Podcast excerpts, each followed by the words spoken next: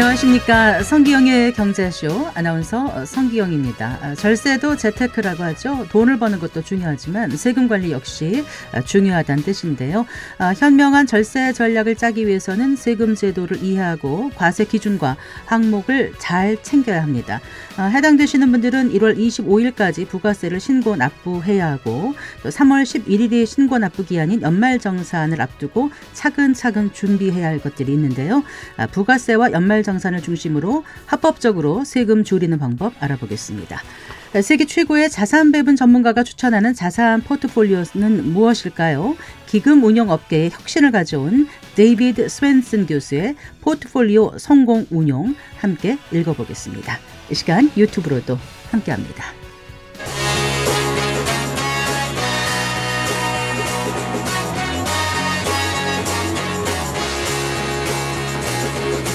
경제 시야를 넓혀드립니다. 투자의 지름길을 안내합니다. 돈 되는 정보를 발견하는 시간. KBS 1라디오 경제쇼.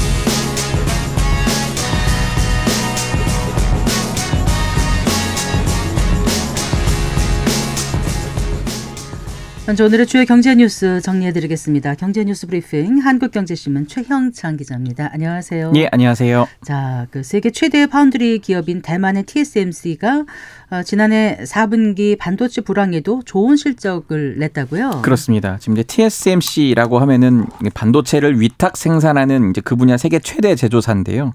지난해 4분기 매출이 6,255억 3천만 대만 달러. 그러니까 우리 네. 돈으로 약 27조 원에 달한 겁니다. 전년 동기 대비는 2% 감소한 건데요. 순이익은 전년보다도 19% 줄어든 그러니까 우리 돈으로 약 한 10조 원이 조금 넘었습니다. 그러니까 이렇게만 보면은 매출이랑 영업이익이 감소했는데 무슨 호실적이냐 이렇게 물으신 분들이 계실 것 같아요. 네. 근데 보통 실적이 발표되기 전에 시장에서는 그 시장 예상치라는 게 있잖아요. 그러니까 증권가에서는 영업이익률이 한 39.5%에서 41% 정도 사이로 추정을 해왔는데 4분기 영업이익률이 41.16% 이렇게 나온 겁니다. 네. 이렇다 보니까 TSMC가 주가가 뉴욕 증권거래소에서 전날 대비 9.79% 뛰어 올랐고요. 113달러 선에서 거래를 마쳤습니다. 네. 어떻게 이렇게 호실적이 나왔을까요? 그러니까 이제 5나노 이하 초미세 공정에서 성과가 있었기 때문인데요. 네. 이 나노미터라는 게 10억 분의 1 미터입니다. 숫자는 그 반도체 안에서 전자가 이제 돌아다니는 그 회로 그 폭을 뜻하거든요. 네네. 네. 회로의 폭이 좁아야 반도체 크기가 작아지고요. 그렇겠네요. 그러니까 나노 숫자가 내려갈수록 이 반도체의 전류를 증폭시키는 부품인 트랜지스터를 더 많이 넣어서 성능을 높일 수가 있는 겁니다. 네. 그러니까 3나노미터 공정에서 만든 이 반도체가 이 5나노미터 공정 칩보다 전력 효율이 한 45% 높은데요. 네. 그러니까 TSMC의 그 매출 비중을 보면은 5나노가 35%로 가장 많고요. 네. 그다음에 이제 7나노, 3나노 제품 이런 순입니다. 특히 3나노 점유율이 전분기 대비 두 배 이상 증가했는데 전분기가 한 6%였거든요. 이게 되게 고무적이라고 하고요. TSMC는 내년에 이제 양산을 목표로 최첨단 2나노 공정 제품 생산을 위한 준비에 들어갔다. 이렇게 또 발표를 했는데 이미 뭐 애플이나 엔비디아 이런 그런 회사들을 핵심 고객사로 확보한 것으로 지금 전해지고 있습니다. 네. 자, 지난해 전 세계 반도체 업계가 어려움을 겪었는데 이번에 이제 TSMC 실적 발표를 계기로 좀 업계에 청신호가 켜졌다 이렇게 볼 수도 있을까요? 그렇습니다. 이제 단언할 수는 없지만 오늘 국내 증시만 보더라도 반도체 관련 주들의 상승세가 매섭거든요. 삼성전자 4.1% 18% 올랐습니다. SK 하이닉스도 3.74% 상승했고요. 네. 이뿐 아니라 이제 중소 중견 반도체 관련 업체들 다 주가가 올랐습니다. 월스트리트 저널과 그 블룸버그 통신 등에 따르면요. TSMC가 올해 매출이 작년에 비해 20% 이상 늘어날 것이다. 이렇게 지금 예상이 하고 있습니다. 이 반도체 업계가 1년여간의 재고 소진 기간을 끝내고 네, 네. 이제 본격 성장을 올해 할 것이다. 이런 지금 기대감이 업계에서 나오고 있어요. 또 그거뿐만 아니라 이제 뭐 스마트폰이나 컴퓨터 분야 수요가 계속 늘 것으로 보이는데, 네. 그러니까 좀 인공지능 요즘 AI 얘기 많이 하잖아요. AI 관련된 이제 반도체 회사들의 좀 기대감도 커지고 있고요. 어, International Data Corporation에 따르면은 2023년 4분기 전 세계 스마트폰 출하량은 전년 대비 8.5% 증가했는데요.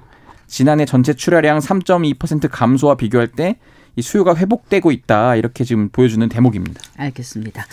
자, 서울 지하철 5호선 그 노선 그 연장 계획을 놓고 그동안 이제 인천시하고 김포시와의 그 예. 갈등이 있었지 않습니까? 그렇죠.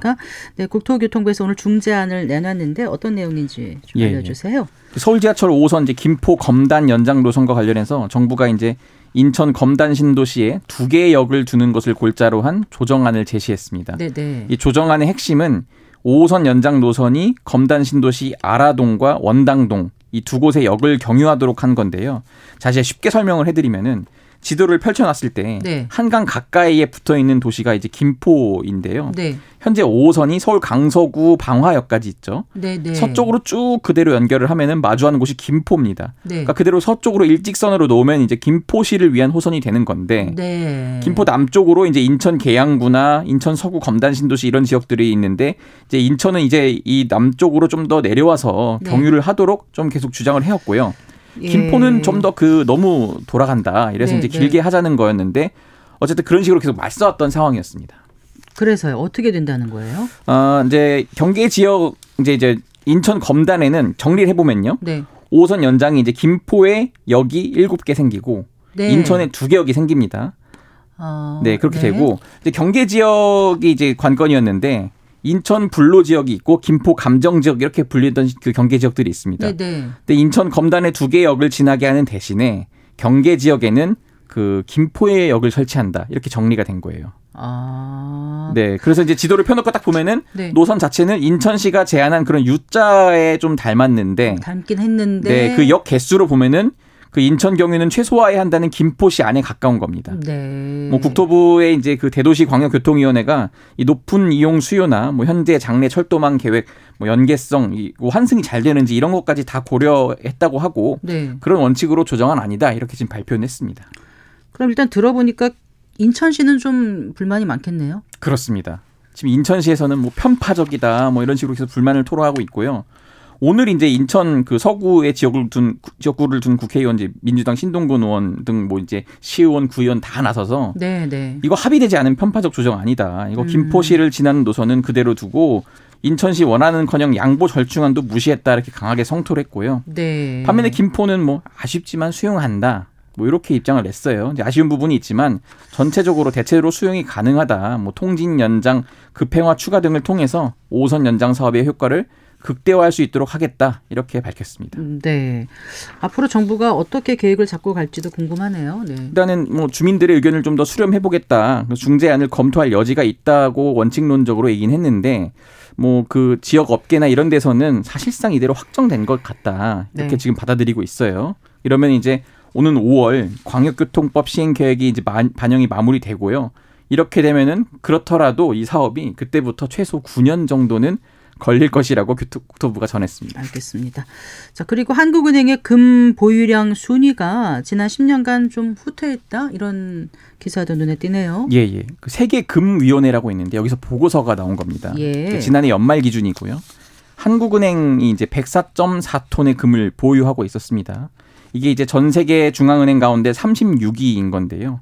전체 외환 보유액에서 금이 차지하는 비중이 이제 1.7%에 그친 겁니다. 네, 네. 한국은행은 2011년 40톤, 뭐 12년 30톤, 2013년 20톤의 금을 추가로 사들인 다음에 지난해까지 10년 동안 총량을 이 104.4톤으로 계속 유지를 해왔습니다. 네. 그러니까 이에 따라서 한국은행의 금 보유량 순위도 2013년 말에는 세계 32위였는데 2018년 말 33위로 내려갔고요. 그다음 34위 그럼 계속 내려와서 36위를 계속 지금 이어가고 있는 겁니다. 음, 이렇게 금 보유에 적극적으로 나서지 않는 음, 데는 어떤 배경이 있을까요? 이제 한국은행 외자운용원 그 관계자가 이렇게 얘기합니다. 금은 무수익 자산이다. 그래서 미국 국채 대비 투자 매력이 떨어진다 이렇게 설명을 한 거예요. 그래서 조금 더 알아봤더니 이명박 정부 때 이제 금값이 오른다고 금을 좀 왕창 샀어요. 그 다음에 금값이 떨어진 거예요. 네. 그러다 보니 외환 보유고가 우리나라 전반적으로 수준이 떨어진 적이 있어요. 그 뒤로 약간 좀 되, 되었다 이렇게 좀 표현을 하는데 요즘은 금값 많이 오르잖아요. 그렇죠. 이제 그래서 그 뒤로 금값이 다시 오르고 있는 게 조금 음, 맹점인데 네. 어쨌든 이게 제일 좋은 거는 금값이 떨어졌을 때 사고 오르면 팔아야 하는 건데 이것도 사실 주식처럼 언제 떨어지고 언제 오를지가 딱 가늠할 수 없는 그런 게 있기 때문에 어쨌든 지금 뭐 하는 쪽에서는 약간 트라우마가 있다 이런 얘기도 나오기도 하고요. 네. 그래서인지 하는 관계자도 이 자산 배분 차원에서 현재 금 매입을 고려하지 않는다 그렇게 얘기했고 이 금 보유량이 적다고 해서 생기는 문제는 특별히 없다 이렇게 말을 했습니다. 네. 혹시 이 금 보고서 나온 거 중에서 어느 나라가 금을 가장 많이 보유한 것으로 나타났나요? 아 역시 미국이더라고요. 그렇군요. 예, 음. 8,133.5톤으로 가장 많았고요. 그 다음이 이제 독일입니다. 3,352.6톤. 이탈리아가 2,451.8톤. 그리고 프랑스, 러시아 이렇게 뒤를 이었는데 중국은요? 중국이 바로 그 다음입니다. 네. 금 보유량이 2,226.4톤으로 세계 6위인데요. 그러니까 특이한 점이 지난해 한 해 동안에만 중국이 215.9톤의 금을 추가로 사들인 겁니다. 러시아와 격차를 좀 좁혔죠. 이래 이제 여러 분석들이 나오는데요. 이 미중 갈등이 계속 심화하잖아요. 네. 그러면서 이제 맞물려서 진영 간 대립이 뚜렷해지니까 이러면 이제 중국이 일부러 미국 국채를 좀 내다 팔고 금을 사들이고 있는 것 아니냐. 아. 좀 이런 분석들이 나오고 있고요. 네. 지금 전쟁 중인 우크라이나하고 국경을 맞댄 이제 폴란드가 있지 않습니까? 폴란드가 작년에 130톤을 산 거예요, 금을. 네. 그러면서 순위가 갑자기 23위에서 단번에 15위까지 뛰어 올랐는데 이것도 좀 눈에 띕니다. 알겠습니다. 잘 들었습니다. 고맙습니다. 감사합니다. 경제 뉴스 브리핑 한국경제신문 최형창 기자와 함께했습니다.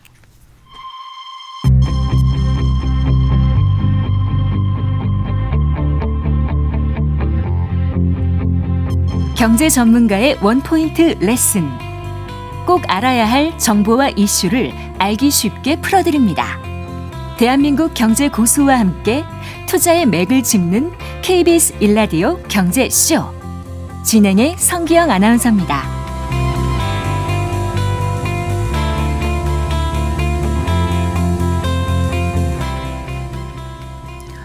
어, 4시 17분입니다. 1월 하면은 이제 부가가치세를 확정 신고하는 달이고요. 또 직장인들의 13월의 월급이라고 불리는 연말정산을 준비하는 달이기도 합니다. 아, 부가세와 연말정산의 핵심 포인트만 음, 좀 모아서 정리해보고 이 모르면 손해인 절세 꿀팁도 알아보겠습니다. 세무법인 다솔의 안원용 세무사이자 변호사 스튜디오에 모셨습니다. 반갑습니다. 안녕하세요. 네, 하나만 해도 힘든 걸 두 개나 자격증을 갖고 계시네요. 네, 그렇습니다. 네. 오늘은 저희가 세무 관계로 여쭤볼 거니까 세무사님이라고 네, 알겠습니다. 하겠습니다. 네. 그 국세청이 이번 부가가치세 신고 대상자가 뭐 903만 명이라고 밝혔습니다. 맞죠? 네, 맞습니다. 네. 자, 부가가치세 납세 의무자는 어떤 사람들을 얘기하는 거죠? 어, 903만 명 중에 법인 사업자가 126만 명, 네. 개인 사업자가 777만 명 정도입니다. 네. 어, 부가세 납세 의무자는 영리 목적 유무에도 불구하고 사업상 상품의 판매나 서비스를 제공하는 모든 사업자가 부가세를 신고 납부할 의무가 있습니다. 네. 다만 저희 미가공 식료품이나 의료, 교육 관련 용역 제공 등 법령에 열거된 규정에 따라 부가세가 면제되는 사업만을 영위하는 경우에는 부가세 신고 납부 의무가 없다는 점에서 네. 면세 사업자분들은 제외되고 네. 과세 사업자분들만 신고 납부 의무가 있습니다. 그러니까 면세 사업자 빼고 나머지 어, 그 법인 사업자 126만 명, 개인 사업자 777만 명이 이번에 신고. 대상자인데 네. 원래 그 1월 25일까지 신고- 확정해서 이제 신고를 해야 되는 거죠. 네, 납부까지 맞습니다. 해야 되는 납부까지 거죠. 해야 됩니다. 아, 얼마 안 남았네요. 얼마 안 25일이면. 남았습니다. 네. 여섯 어, 일주일도 안 남았는데 서두르셔야 될 것 같아 안 하신 분들은. 근데 이제 이게 본인이 직접 부가가치세 신고 대상자로서 여러 번 해본 분들은 네. 조금 이제 부가세가 익숙하지만 그렇지 않으신 분들은 나하고 상관없는 거 네. 물건 살 때 뭐 부가세 포함 이렇게 돼 있는 거 네. 정도로만 알고 계실 텐데요. 네.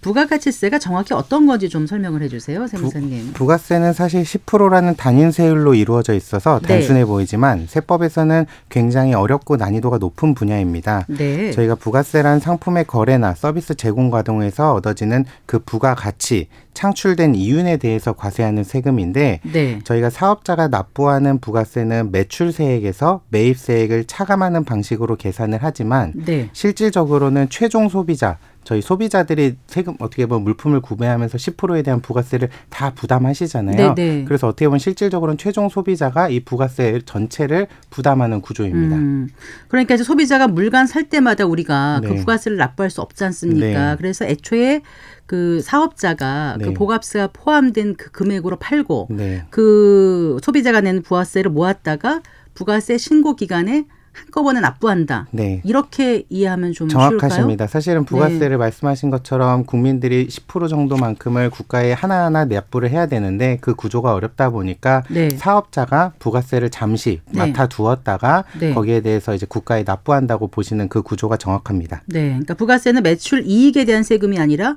부가 가치, 정확합니다. 이윤에 대한 세금이고요.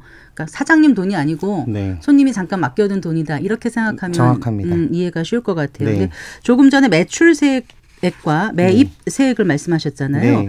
매출세액이면 그럼 팔때 저희가 이제 네. 그 매출세액 저희가 매출하면서 발생한 이제 매출세액들이고요. 네. 매입세액은 저희가 사업자들로부터 사오는 상태 그 거래들도 많이 있잖아요. 네. 사업자들한테 사오면서 부담한 부가세도 있거든요. 네. 그것들을 이제 공제한다는 그 뜻입니다. 네, 제가 그럼 개인 사업자예요. 그럼 네. 제가 물건을 팔았어요. 네. 소비자에게 미리 받았던 부가세, 네. 그게 이제 매출세액이고, 그거는 이제 받았던 거니까 네. 내야 되는 거고, 그다음 저도 다른 데서 뭘 사와서 팔아야 되니까요. 맞습니다. 그럼 물건을 살 때 원래 팔았던 한 네. 사람한테 제가 냈던 부가세를 네.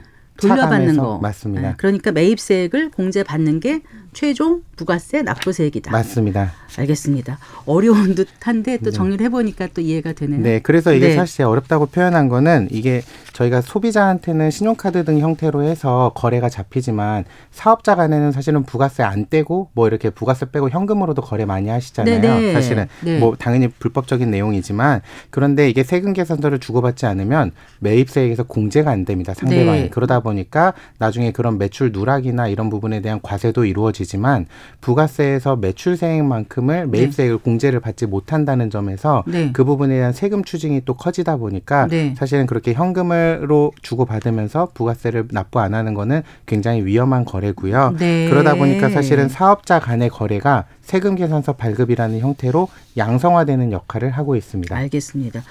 그래서 개인 사업자가 아까 777만 명, 네, 777인데 네. 개인 사업자들도 그 매출 규모에 따라서 아주 큰 업체를 운영한 분들도 계시고 네. 또뭐 소상공인 분들도 계시잖아요. 네. 네, 좀 많이 다르겠죠? 맞습니다. 개인 사업자 777만 명을 세부적으로 나눠 보면 일반 과세자가 528만 명, 그 다음에 간이 간이 과세자가 249만 명으로 네. 간이 과세자가 개인 사업자의 30% 정도 됩니다. 네.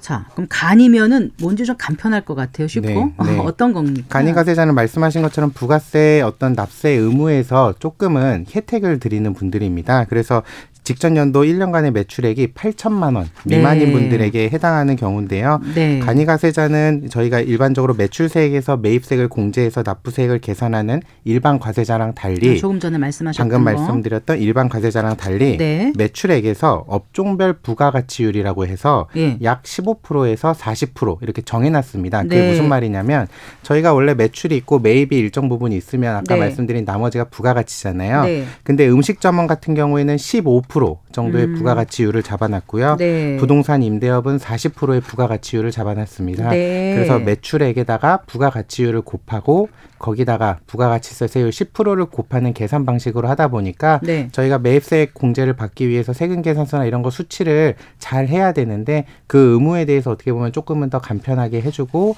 부가세 납부 계산도 훨씬 간편하게 해주는 그런 역할을 하고 있습니다. 그러니까 매출액에서 아까 그 음식점이든 뭐 부동산 임대업이든 퍼센트는 좀 다르지만 네. 업종별 부가가치율을 곱해서 네. 이제 부가세율을 곱하면 맞습니다. 더 저기 부가세가 줄어든다는 건가요? 네, 결과적으로 1.5에서 약 어. 4% 정도의 낮은 세금을 부담하게 됩니다. 원래는 10%인데. 원래는 10%인데 아. 물론 매입세 공제를 하게 되면 네. 실질적으로 일반 과세자분들도 부담하시는 부가세가 10%는 아니고 전체적으로 봤을 때는 매출세액에서 매입세액을 공제하면은 매출액의 전체 10%는 아니고 한 이분들도 한 5% 정도 부담하시긴 합니다. 음, 그러면 매출액이 이제 처음에 8천만 원 미만일 것 같다 할때 네. 처음에 사업장을 열때 네. 간이 과세인자인지 일반 과세인자인지 선택하는 거 아닌가요? 맞습니다. 그러면 생각보다 8천만 원보다 많을 것 같았는데 네. 떨어지는 경우는 어떡하죠? 어, 간이가세자로 이제 그때 등록을 하실 수도 있는데요. 네. 사실 신규 사업자분들은 당연히 어, 초기에 내가 매출액이 8천만 원 이하가 될 것 같으니까 간이가세자를 해야겠다라고 네. 생각하시는 분들이 많습니다.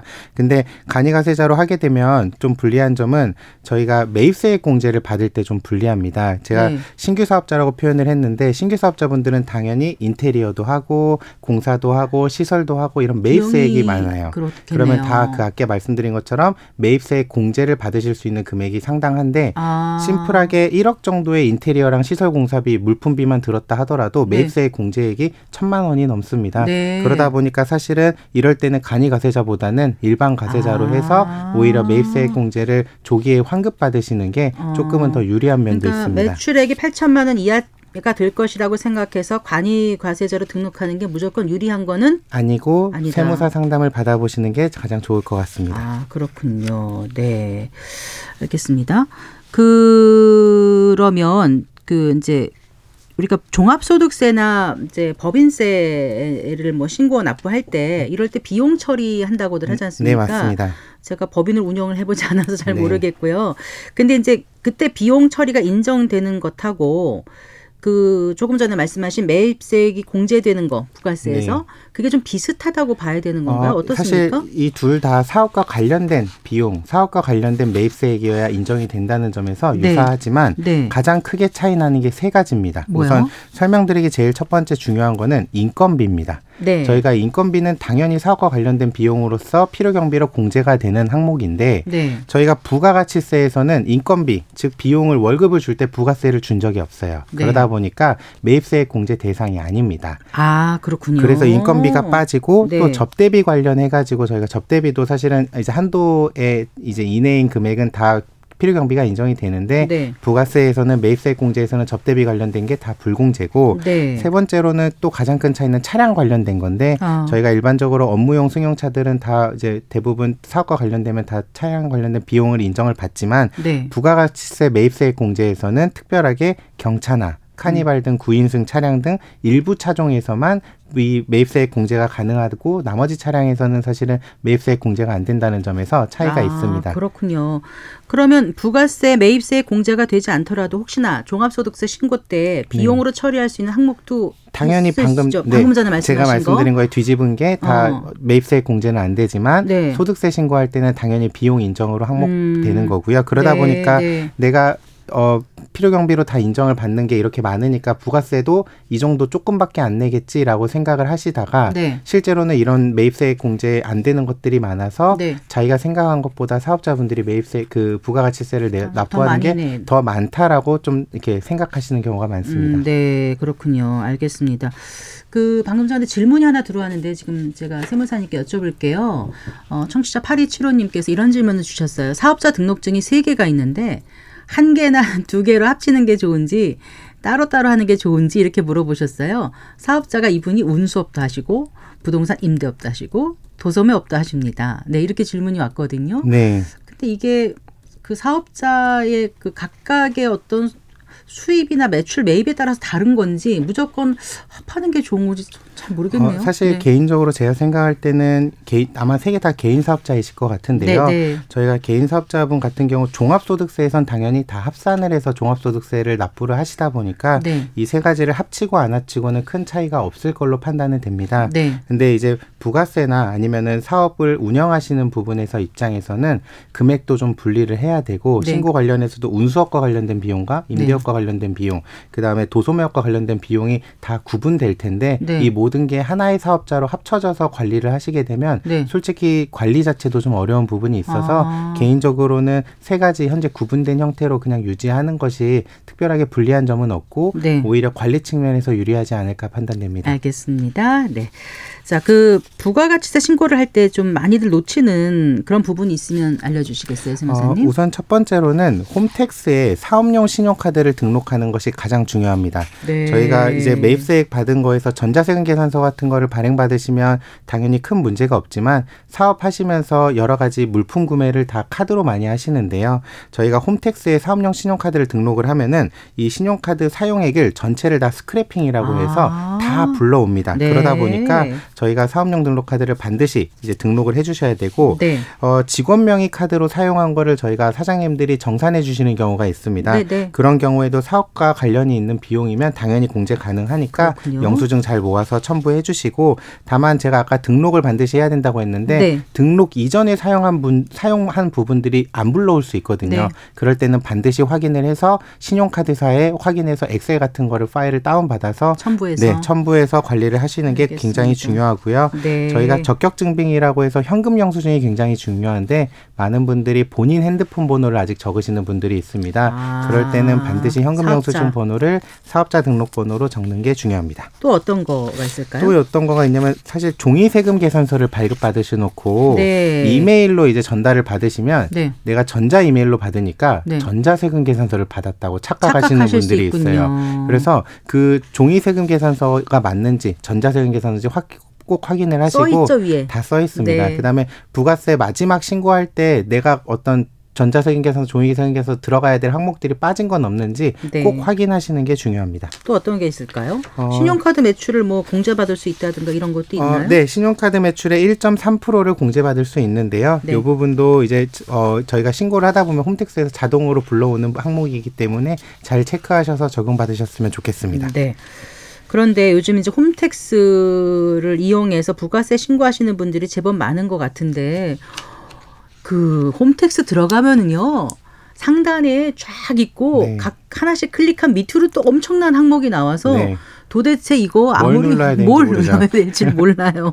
어떻게 해야 네. 되죠? 네. 홈택스 들어가 보면 네. 목록도 정말 많고 정확하게 어떤 항목을 클릭해야 하는지 자료 찾기가 쉽지 않은 게 현실입니다. 네. 그래서 홈택스에서 올 12, 올, 올해 1월 12일부터 세금 비서라는 서비스가 제공되면서 네네. 홈택스에서 단계별로 자세한 설명과 함께 클릭만 하면 부가세 신고가 마무리될 수 있도록 서비스를 제공하고 있으니 네. 적극 활용해 보시는 게 좋을 것 같긴 합니다. 네, 네. 근데 홈택스에서 불러온 자료에서 내가 부가세에서 더 공제받을 수 있는 항목들이 있는데 빠진 건 없는지 잘 체크해야 되는 게 중요한데요. 네. 물론 일반인 분들이 하기에는 쉽지 않은 게 현실이니까 그럴 때는 가까운 세무사 사무실을 방문해서 저희 세무 전문가들의 도움을 받으시는 게 좋을 것 같습니다. 그 이번에 국세청에서 부가가치세 관련해서 뭐 특별한 소상공인 지원제도 마련했다고 하는데 그게 어떤 거예요? 경영상 어려움을 겪고 있는 건설 제조업 지금 요즘 잘 아시지만 건설 아, 제조업 많이들 중소기업과. 네. 음식, 소매, 숙박업 코로나 때도 많이 어려우셨잖아요. 이 등 128만 명에 대해서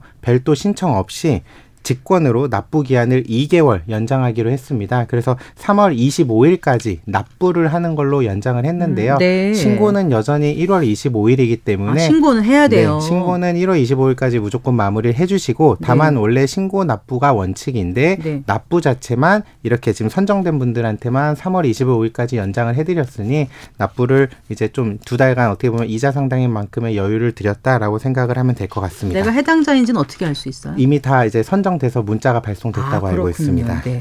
혹시 부가세 관련해서 세무 전문가로서 좀 꼭 해주실 말씀이 있으시다면요? 어, 이 저희가 영수증의 10% 상당액이 부가세로 구분되어 표기되어 있는데 네. 이 돈이 아까 아나운서님이 말씀하신 것처럼 이거는 수- 국가에게 납부할 돈을 잠깐 예치하고 있는 현금에 불과합니다. 네. 하지만 사실 저희가 사업이 어렵다 보니까 인건비든 뭐 거래처에 납부할 돈 때문에 그 돈들을 먼저 쓰다 보면 네. 사실은 부가세 납부기한 때 갑자기 부가세 상당액을 납부할 자금이 없는 그렇죠. 납세자분들이 생각보다 저희가 일하다 보면 많이 만납니다. 네. 그러다 보니까 대략 매출액의 3에서 5% 정도는 부가세로 납부한다 생각하시고 항상 여윳돈을 보관하시다가 네. 저희가 1월 25일, 뭐 7월 25일 이런 부가세 납부 기한 때 네. 꼭 부가세 납부를 지연하지 않았으면 좋겠다는 생각이고 어 저희가 부가세가 자금 압박이 있으신 경우에 신용카드 납부로도 가능합니다. 네, 그러니까 네. 현금이 없으시면 물론 0.8%의 수수료가 붙긴 하지만 네. 카드로라도 꼭 납부하시는 게 체납을 안 하는 중요한 길입니다. 신고 납부 기한을 넘기면 어떻게 되는 거예요? 납부 불성시 가산세가 일단 8%를 붙고요. 신고를 안 하면 이제 무신고 가산세가 20%가 붙기 때문에 네. 신고를 반드시 해야 되고요. 네. 만약에 내가 정말 신고를 할 줄 잘 모르겠다 하면은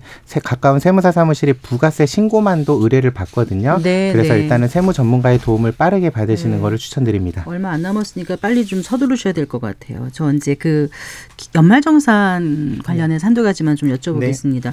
많은 분들이 부양공제 항목의 네. 인적공제에서 부모님을 넣어야 되는지 말아야 되는지 네. 넣어도 되는 건지 막 헷갈려 하시거든요. 네. 그 기준 좀 알려주세요. 저희가 부모님 직계 존속의 경우 나이 요건이 만 60세 이상, 소득 네. 요건 은 종합소득 금액 100만 원이합니다. 연간 연간입니다. 한 달이 아. 아. 니고 근데 1년간 100만 원이라고 돼 있으면 진짜 거의 은퇴하셔서 소득이 아예 없는 수준이어야 됩니다. 네. 그래서 퇴직 소득이나 이번에 주택을 파셔서 양도 소득이 발생한 경우 네. 그 소득이 종합소득 금액 100만 원 초과라면 소득 요건을 불충족한 거기 때문에 부모님을 제외해야 됩니다. 네. 단 저희가 잘 알고 있듯이 1세대 1주택 비과세 되는 양도 소득은 네. 또그 종합소득 금액 그 비과세가 되다 보니까 네. 그 경우에는 어떻게 보면 양도소득 금액이 12억 원 이하가 발생했다 하더라도 네. 요건을 충족된 경우로 볼 수 있기 때문에 네. 어, 무조건 현금이 생겼다고 해서 제외되는 건 아니고요. 네. 저희가 또 분리과세 되는 것들은 이제 판, 제외가 됩니다. 예를 들어 이자 배당 소득이 2천만 원 이하라던가 아. 연금 소득이 발생하더라도 뭐 1,200만 원 이하라서 사적 연금 소득이 1,200만 원 이하라서 분리과세를 선택해서 하는 경우에는 네. 종합 소득 금액의 100만 원 이하란 요건은 여전히 충족한 거기 때문에 부양공제. 부양공제 대상이 됩니다. 네.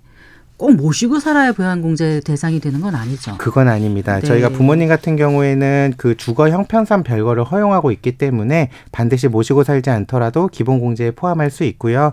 물론 다른 형제 자매가 실질적으로 부양하시고 있는 경우에는 네. 원래는 안 되는 것이 원칙이지만 또 부양하고 모시는 그 자녀가 다른 소득이 없고 하는 경우에는 더 소득이 많은 다른 자녀에게 사실은 부양 공제를 적용받으시는 경우가 많습니다. 근데 제가 소득 요건 이런 거 말씀드린 거는 어 본인이 스스로 판단을 하셔야 되거든요. 네. 홈택스에서 연말정산 서비스가 제공되고 있지만 저희 부모님들이 그 소득 요건을 충족했는지 안 충족했는지를 판단해 주지는 않습니다. 네, 네. 그러다 보니까 반드시 부모님에게 소득 발생이나 그 분리과세 여부, 음. 종합소득 금액 여부 이런 것들을 잘 판단하셔서 네. 과다 공제되지 않도록 잘 조절해 주셨으면 좋겠습니다. 그리고 주택 관련 소득 공제가 있지 않습니까? 네. 여기도 좀 주의할 점이 있을까요? 어, 주택 관련 공제에서는 요즘 부모님들이 많이 돌아가셔서 상속 주택이 이제 많이 이제 받으시는 경우가 많습니다.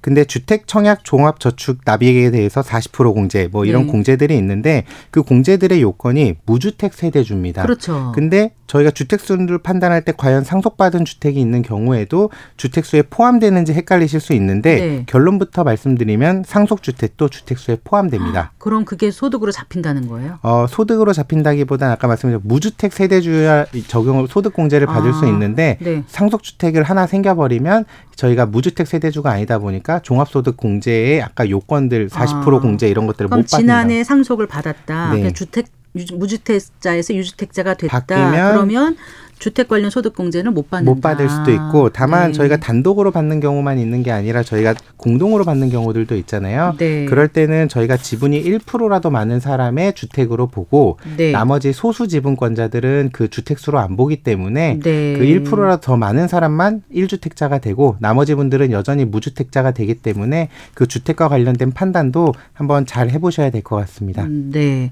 상속받은 주택 으로 인해서 소득이 더 생겼다고 해서 소득으로 더 잡히는 건 아니죠. 어, 소득이 생기는 경우에 물론 말씀하신 것처럼 그 아까 100만 원 요건을 만약에 따시다 보신다면 저희가 그 주택과 1주택자 그다음에 9억 원 이하에서 발생하는 저희가 월세나 이런 것들에 대해서는 네. 과세 제외를 하고 있기 때문에 네. 또그 부분에서는 종합소득 금액 요건을 충족 여전히 안 한 걸로 될 수 있습니다. 네.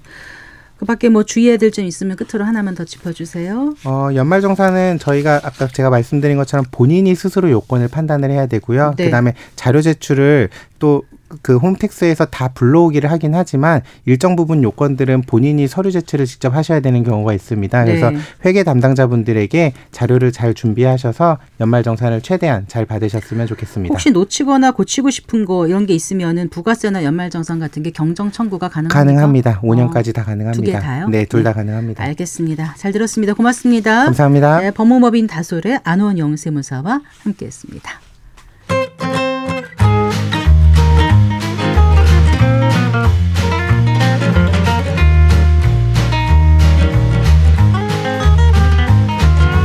경제 맛집 투자 핫플.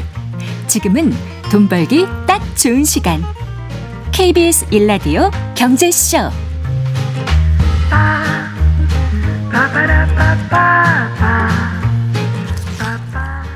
네시 39분입니다. 손안의 스마트폰으로 해외 투자를 하는 시대가 열리면서 다양한 국가와 자산에 투자하는 개인 투자자들이 많은데요. 오늘은 이 자산 배분에 관한 고전입니다. 포트폴리오 성공 운용 함께 읽어보겠습니다. 미래에셋 투자와 연금센터의 이상건 센터장 스튜디오에 모셨습니다. 반갑습니다. 예, 반갑습니다. 안녕하세요. 자, 어, 자산 배분에 대해서 고민하시는 분들이 이제 관심 많으실 것 같아요. 오늘 책 예. 어떤 책입니까? 2021년도에 67세 좀 젊으시죠? 67세에 작고한 연기금, 그 연금과 기금, 업계 슈퍼스타이자 베이브 루스란 별명이 있었던 데이비드 스웬센 박사의 책입니다. 이 사람은 그 예일대 기금의 CIO 최고 운영 투자 책임자를 했던 사람인데요. 그 예일대 모델이라고 그래서 네. 어, 여러분들 뭐 국민연금이라든가 뭐 국부펀드라든가 뭐 대학교 기금이라든가 이런 것도 우리 연기금이라고 그러는데 연기금의 자산 운영 모델에 혁신을 가져왔던 인물입니다. 그 이분이 이제 책을 생전에 두 권을 썼는데 하나가 오늘 소개해드리는 그 포트폴리오 성공 운용이라는 책인데 이 네. 책은 자산 배분의 기초에서 운영 원리, 그다음에 자산 배분 어떻게 해야 되는지에 담은 책이고요. 다른 하나는 개인 투자용 책인데 그 책은 국내에 출간되지 않았어요. 아, 그렇군요. 예, 그래서 근데 뭐 내용은 전 두 권 다 봤는데 대동소이합니다. 어, 다 보셨어요? 예, 네. 보시면 될 것 같고요. 이 책이 좀 여러분들한테 제가 추천하는 이유 중에 하나는 많은 분들이 투자를 할 때 많이 생각하는 게 종목 같은 거예요. 어떤 종목을 사야 돼? 어, 내가 언제 들어가야 돼? 시장 전망이 어떻게 될 것 같아? 다 그렇게 예, 물어보죠. 이런 걸 하는데 그게 관심사고요. 이 네. 데이비드 스웬센 박사 같은 경우에는 그 예일대 기금을 운영하면서 단 한 번도 한 종목도 사본 적이 없어요. 직접 오, 투자를. 어떡해요? 예. 그러니까 이- 이분은 이제 뭐 자산 배분만 한 거죠. 주식의 몇 아, 퍼센트, 아, 네. 뭐 주식은 미국의 몇 퍼센트, 네, 유럽의 네. 몇 퍼센트 이런 식으로 자산 배분을 통해서 그 직접 투자를 하는 게 아니고. 예, 네. 예, 통해서 그 수익을 올렸고요. 그래서 이게 이제 왜 중요하냐면 그 1980년대 이후에 그 연기금들의 투자 성과를 좀 경험적으로 연구한 연구들이 이루어지기 시작했는데 그 투자 수익을 결정하는 요소가 세 가지거든요. 마켓 타이밍. 네. 그죠? 당연히 시장 타이밍이고 두 번째가 종목 선택, 종목을 어떻게 고를 것이냐. 네. 세 번째가 어떻게 자산 배분할 것이냐. 이 세 가지 변수를 가지고 그 분석을 해봤더니 네. 투자 성과를 그 투자 성과의 90%를 네. 그 종목 선택이나 마켓 타이밍이 아니라 자산 배분으로 설명할 수 있다라는 것 자체가 음. 중요한 좀 어느 정도 합의되어 있는 네. 이론이 된 거죠. 그 이런 것들을 실질적으로 검증했던 인물이 바로 데이비드 스웬센 박사고 네. 이 사람이 자기의 경험과 투자 원칙을 바탕으로 해서 자산 배분 모델에 대한 쓴 책이 바로 이 책입니다. 그래서 이 자산 배분의 현대의 고전의 반열에 오른 책이라고 할 수가 있습니다. 네. 자산 배분이라는 그 뜻은 이미 그 전부터 쓰였지만 이걸 이렇게 좀 그쵸. 집대성 총망라해서 한 책은 좀 드문가 봐요. 그렇죠. 드물고 부분 부분 책은 있었지만 이론과 실전이 다 겸비된 건 많지 않잖아요. 네, 네. 보통 이론에 강하신 분들이 실전에 강하지 않거든요. 뭐 대표적으로 경제학자분들이 이론에 굉장히 강하시지만 경제학자분들이 실전 투자를 잘하느냐 이건 완전 다른 문제거든요. 농담처럼 경제학과 예. 교수가 주식을 하면 주식이 떨어진다 이런 말도 맞습니다, 맞습니다. 그 이전에 예. 좀 했었던 것 같아요. 그리고 뭐 네. 세계적인 경제학자들이 그 market timing 잘못해가지고 망한 사례도 굉장히 많고요, 실제로. 네. 근데 데이비드 스웬센 박사는 둘 다 가지고 있는 거죠. 네. 그러니까 자산 배분 이론의 철저한 옹호자였고 실제 그거를 그 예일대 기금으로서 음. 자기가 적용해서 그 탁월한 성과를 보여줬던 인물이죠. 네. 예일대 하면은 이제 그 미국의 아이비 리그의 대표적인 대학 아닙니까? 거기 엄청난 자산이 클 많을 거 아니에요. 엄청난 부자 대학입니다. 그 기금을 운영한다는 것 자체, 예. 또 오래 운영한다는 것 자체가 예. 그만큼 신뢰를 얻었다는 얘기고 예, 맞습니다. 수익률이 많지 않았을까 이제 예. 이런 생각이 들어요. 예. 자, 근데 이제 우리가 이제 자산 배분이라고 하면 아, 그래요. 아니 뭐 뭐 좀 돈이 있어야지 자산을 예. 배분이라도 할 거 아닌가. 예. 그래서 그 전엔 돈 많은 사람 뭐 기관 타 투자가들을 위한 것이란 인식이 강했었는데 예. 지금은 이제 또 개인 투자자들도 이 자산 배분이라는 말을 좀 많이 받아들이는 것 같아요. 예, 맞습니다. 네. 왜 그러냐면 옛날에는 개인 투자분들이 어, 자산 배분 좋아. 이게 맞아. 음. 뭐 예를 들면 최근에 내가 자산 배분할 때 미국 시장에 노출을 많이 해놓은 사람과 중국 시장에 노출을 많이 해놓은 사람이 종목 선택과 상관없이 수익률이 어마어마하게 갈라졌을 거거든요. 네, 네, 예를 네. 들면. 그러니까 이런 것들 다 알고 있겠지만 개인들이 할 수 있는 방법이 뭐야 했을 때 없었어요. 근데 그게 생겨난 게 뭐냐면 ETF의 등장입니다. 네, 네. 상장 지수의 펀드에 등장하면서 우리가 뭐 중국이라든가 미국이라든가 다른 나라의 지역 자산 배분뿐만 아니라 뭐 섹터라든가 분야, 네. 뭐 테마 같은 것들 그러니까 다양한 형태의 자산 배분을 굉장히 낮은 비용으로 왜냐, 왜냐하면 예전에는 개인이 하려고 해도 굉장히 비용이 많이 들었거든요. 네. 근데 굉장히 낮은 비용으로 자산 배분할 수 있는 시대가 열- 열렸기 때문에 최근에는 그 자산 배분 투자를 하는 개인 투자자분들도 굉장히 많이 늘게 된 거죠. 아까 말씀하신 것처럼. 네, 그래요. 예. 어, 그, 이제 그, 예일대 기금의 그 기금 운영했던 예. 데이비드 스웬센 예. 이분이 그 경제학 박사입니까? 예, 경제학 박사죠. 아 예. 그렇군요. 어떤 인물인지 좀 소개해 주세요. 1954년생이시고요. 뭐 아까 말씀드린 것처럼 2021년도에 돌아가셨는데 그 소위 말하는 세계적인 투자 은행에서 살로만 브라더스, 리먼 브라더스 등에서 이제 일을 했었고 또 굉장히 일했던 시절에도 일을 굉장히 잘해서 굉장히 고액 연봉을 받았던 뭐 연간 몇십억씩 계속 받았다면서요? 더 받았겠죠. 아 그거보다 더. 예. 아, 아 예일대에 있을 때 그렇다고 들었던 것 같아서요. 예, 네. 예일대에 있을 때는 연봉 한 3, 40억 정도밖에 안 됐어요. 밖에 안 했어요. 예, 왜냐면은 이게 사모펀드를 운영하게 되면 아. 헤지펀드를 운영하게 되면 어마어마하죠. 연봉 수천억이 될 수 있는 사람인데 네. 자기가 예일대를 너무 사랑해서 그리고 이 돈이면 충분하다고 생각을 했기 때문에 네. 그 어떠한 그 스카우트 제의라든가 사모펀드 창업 제의도 거절하고 네. 평생을 예일대에서만 운영을 했었고 30대 중반에부터 운영을 했는데 네. 이 스승이 굉장히 유명한 사람입니다. 이 누구예요? 제임스 토빈 교수라고 토빈의 Q라고 그래가지고 아, 그 경제 이론에서 굉장히 유명한 이론이 있어요. 예, 예. 예, 근데 노벨 경제학상 수상자고 어. 이분이 가장 아꼈던 제자예요. 네. 그러니까 그 굉장히 똑똑한 제자고 그래서 예일대 기금이 실적이 형편이 없으니까 네. 자기의 스승이 제자한테 제안을 합니다. 음. 와서 좀 맡아달라. 네. 30대 중반에 그 전도 유망한 투자은행의 그 간부였던 사람에게 근데 네. 스웬슨한테 조건이 있었죠. 정권을 달라, 정권을. 음. 운영에 대한 정권을 달라 해서 정권을 줍니다. 파격적으로. 네. 그러니까 그 당시까지만 해도 예일대 기금이 안정적으로 운영된 거예요. 좋게 얘기하면 우리로 얘기하면 예금이라든가 채권 같은 거에만 투자를 한 거예요. 아무래도 안정적이죠. 원금 깨먹으면 안 된다고. 네. 근데 스웬슨이 와서 포트폴리오 다 바꿔버립니다. 그게 쉬웠을까요? 네, 아. 싹 바꿔버리면서 네. 그 채권이나 예금 중심에서 주식 중심의 자산 배분 모델로 바꿔나갑니다. 아, 바꿔나가고 네. 투자 대상도 다양화시킵니다. 네. 뭐 대표적으로 나무 있죠, 목재 있죠. 그러니까 네. 살림에도 투자합니다. 살림에도. 음. 그 책을 보게 되면 그 살림은 뭐냐면 나무를 심어서 나무가 커서 네. 자라나는 기간이 대충 비슷하기 때문에 네. 이걸 심어서 파는 기간을 계산해서 자본을 회수할 수 있는 기간까지 잡아서 투자를 하는데 왜 목재에 투자하느냐? 인플레이션 해지할 수 있기 때문에 네. 이런 식으로 자산 배분해 나가는 걸 하고요. 네.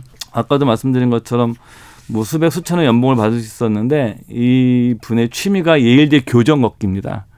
예일대 교정을 걷는 걸 너무 예일대 좋아해요. 가보지 않았는데 많이 아름다운가 보죠. 저도 못 가봤습니다. 그래서 그래서 이렇게 패러다임을 바꿔서 네. 예일대 기금을 이제 그 성공 모델을 보면서 그 다음에 미국의 아이리비 아이비리그 대학, 그다음 전 네. 세계 연기금이 예일대 모델을 벤치마킹 시작하게 되는 그 과정이 생기게 되는 거죠. 음, 그렇군요. 예. 네, 지금 데이비드 스웬슨의 포트폴리오 성공 운용 함께 읽어보고 있습니다. 원제는 Pioneering Portfolio Management네요. 네.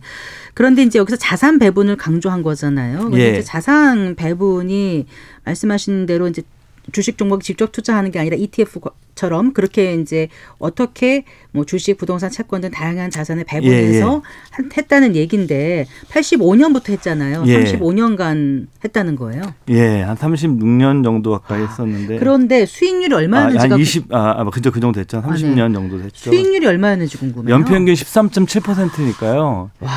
이게 여러분들 뭐냐면 우리 S&P 500을 우리가 시장 수익률이라고 그러잖아요. 네네. 시장 수익률이 한 7에서 10% 정도입니다. 우리가 네. 한 1975년도에 그 세계 최초 인덱스 펀드가 등장을 했었으니까요. 그 시장 수익률을 보통 많게는 6%, 적게는 3%인데 별거 아닌 것처럼 보이지만 이게 여러분들 복리로 가면은 어마어마하게 벌어집니다. 네. 예. 그리고 여기서 중요한 건 뭐냐면은 연기금 운용은 중요한 게 뭐냐면 대학교 운영비를 대줘야 돼요. 그렇죠. 매년. 그러니까 네. 그 대학교 운영비를 계속 대주면서 이송을 한 거예요. 돈을 빼내면서 어. 이, 이 수익률을 올렸기 때문에 이게 굉장히 대단한 거고요.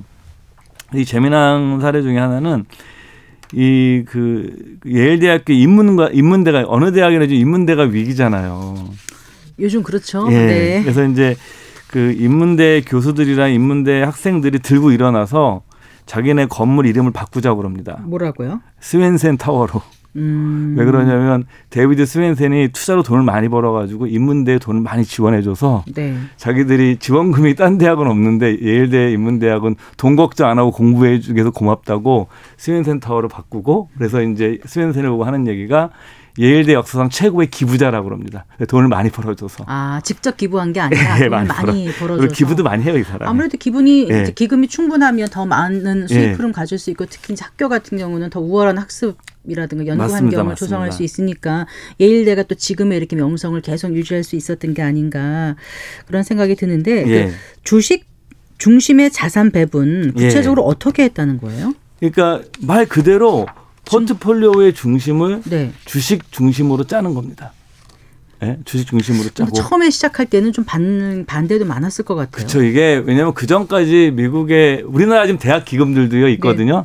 거의 다 뭐 채권, 네. 채권, 예금, 예금. 위주고 일부만 합니다. 굉장히 적은 그러다 비중으로. 만약에 무슨 일이 생기면 어쩌려고 그렇죠. 이렇게 다들 뭐 그렇죠. 우리 국민연금 것 뭐. 수익률 좀 나쁘게 되면 왜 주식에 투자해가지고 수익 나 이렇게 많이 나오는데 네. 오히려 그걸 이제 제임스 토빈 교수랑 그 당시 예일대 총장이 막아줍니다. 네. 막아도 주고 본인의 소신도 굽히지 않았고 그리고 실제로 실적으로 보여줬고. 그리고 이제 뭐 네. 미국의 장기 수익률이 여러분들 뭐 1년, 2년은 모르지만 10년 이상 장기 수익률, 뭐 더 길게 보면 2, 30년 이상의 장기 수익률은 항상 주식이 예금이나 채권을 이기게 되어 있습니다. 네. 왜냐하면 주식이 왜 리스크가 있는 자산이기 때문에 그 리스크에 걸맞게 수익을 제공해 줘야 되거든요. 음. 그렇기 때문에 당연히 예금과 채권보다 수익이 높은 거죠. 근데 기다리기가 어려운 거죠. 일시적으로 많이 빠지니까. 근데 데이비드 스웬슨은 이런 장기 투자에서 주식 수익률이 좋다라는 어떤 우리 실증된 데이터죠. 이론이기도 하고 이거를 정말 적용을 한 거죠. 그렇게 해서 주식 중심으로 짜고 주식 투자할 때 단순하게